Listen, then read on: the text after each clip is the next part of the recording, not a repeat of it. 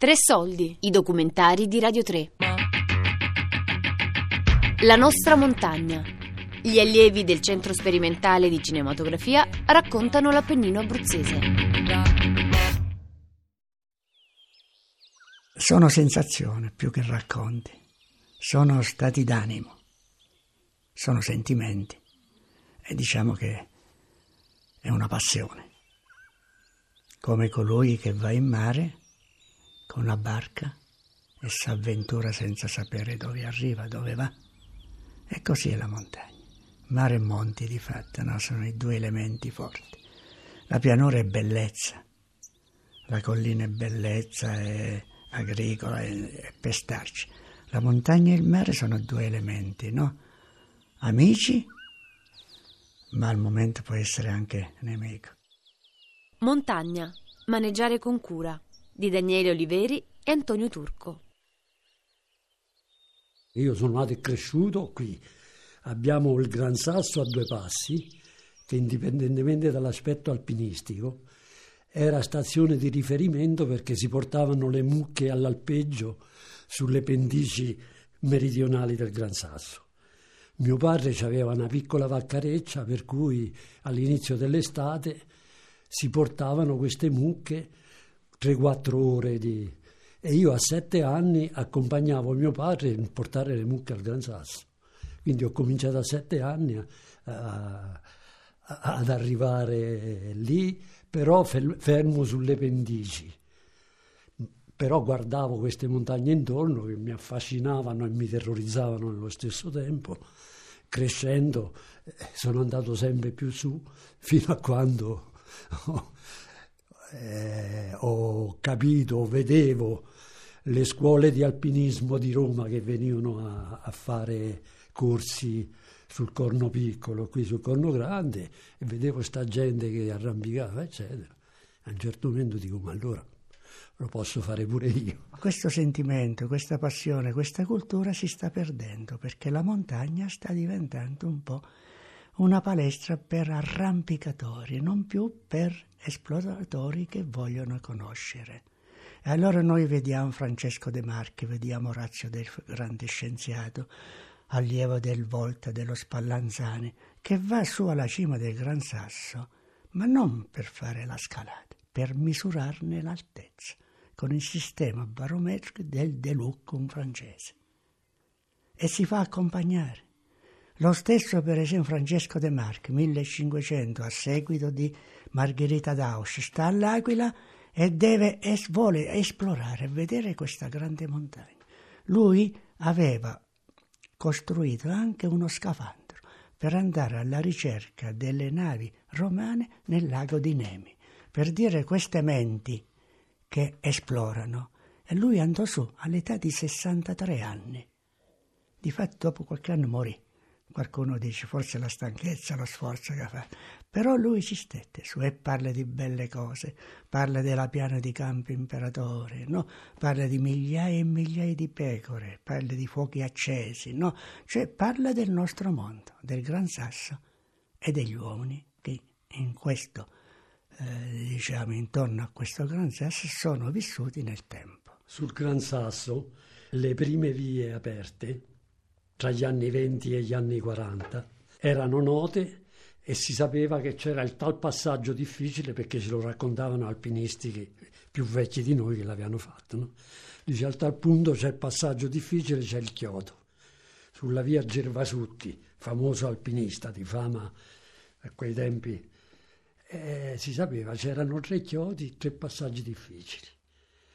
E si sapeva già che se aveva messo il chiodo Gervasutti che era un fuoriclasse del sesto grado, significa che il passaggio era difficile.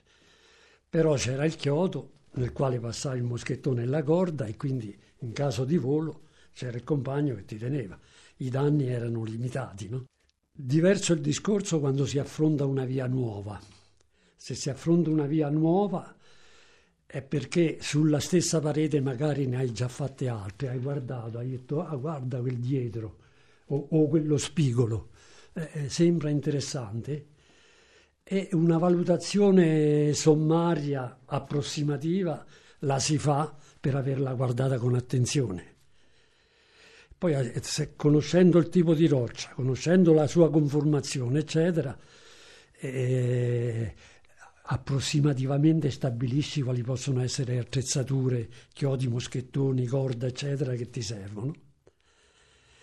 E poi l'altro è tutto, tutto improvvisazione, perché devi essere lì, perché volta per volta, proprio sul mezzo metro di roccia, devi stabilire che rimedio porre. No?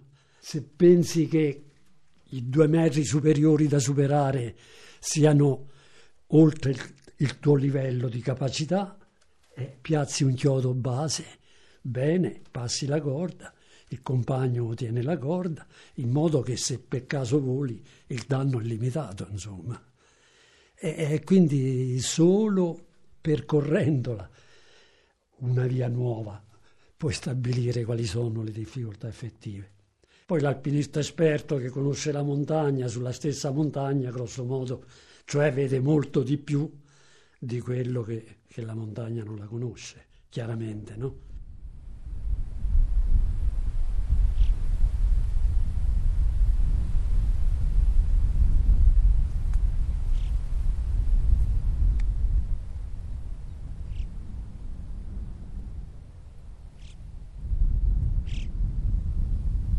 Fare il soccorritore è giusto che si sappia non voglio essere, fare il grande, ma non è da tutti, no? perché offrire la propria vita per salvare quella degli altri non è una cosa che tutti riescono a fare. Chi vuole far parte del soccorso alpino deve fare questo, questo, questo e questo, cioè deve fare i corsi, ghiaccio, roccia, eh, di pronto soccorso, insomma un insieme di cose. Sembra che io quella corda l'avesse sempre usata, no? Come dire, una cosa che mi apparteneva, probabilmente ce l'avevo dentro, no? Ce l'avevo dentro questa, questa passione e mi sembrava così normale, così naturale, no? Però quando sono arrivato al reparto alpino e là facevano delle selezioni, chi se volevamo così provare a fare, io... E, e da allora è partita, insomma, è un lavoro che se serve ci devi essere non c'è festa e non c'è ora, eh?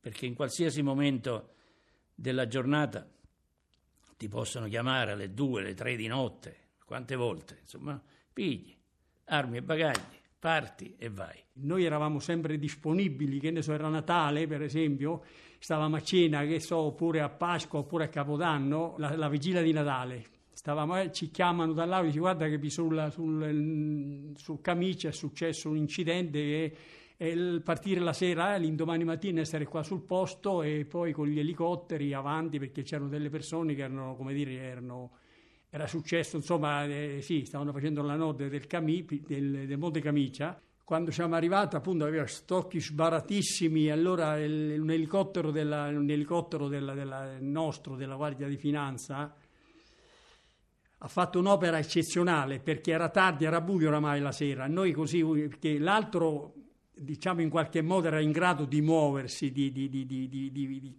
insomma, con l'aiuto di, noi che eravamo, eh, ce la faceva camminare. Invece questo signore non era in grado proprio di... Eh, allora eh, il pilota ha fatto, si, poi si è preso anche qualche tirata di orecchie dai superiori perché dice ma tu con l'elicottero la sera tardi questo evidentemente era stata più forte di lui come dire col cuore ha voluto di questo, questo signore ha bisogno, ha bisogno di, di, di, di, e niente per quando l'abbiamo messo sull'elicottero per noi è stato un momento di sollievo far parte del soccorso alpino è una scelta volontaria il ricordo bello è quello quando lo so, riesce ad arrivare, ad arrivare so, in tempo e prendere questa, questa, persona, questo ferito, insomma, e riuscire a portarlo, eh, quella è anche una, è una, soddisfazione per noi, voglio dire, no? siamo insomma stati, insomma, va l'abbiamo preso dove era, l'abbiamo portato dove poi arriva o l'elicottero o la macchina, insomma, questo ci faceva star bene, va, se vogliamo, queste erano le, le cose che ci gratificavano.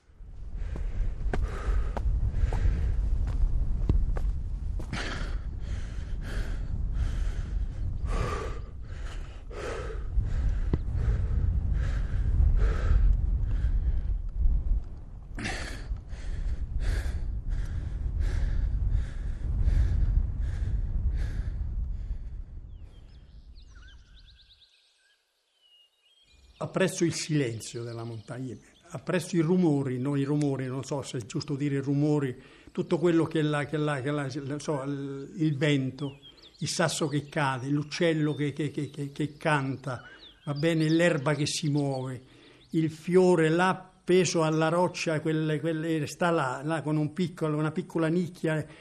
Tutto questo mi fa riflettere. Poi io mi guardo intorno e mi chiedo, dici, ma tu chi sei?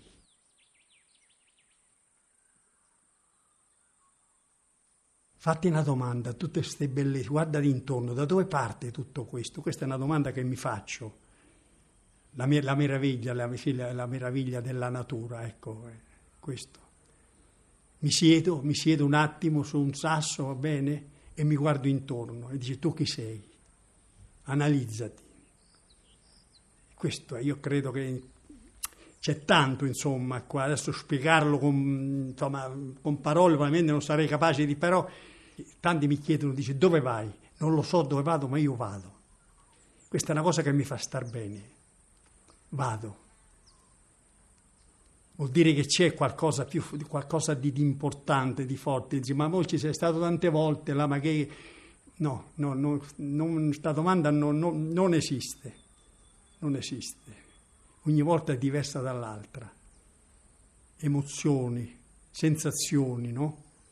che magari la volta precedente quel fiore non c'era, oppure quel, quel, quel, quel grifone o non c'era, quell'aquila che... che, che no, è, è, un mondo sicuramente da, da ascoltare, da ascoltare.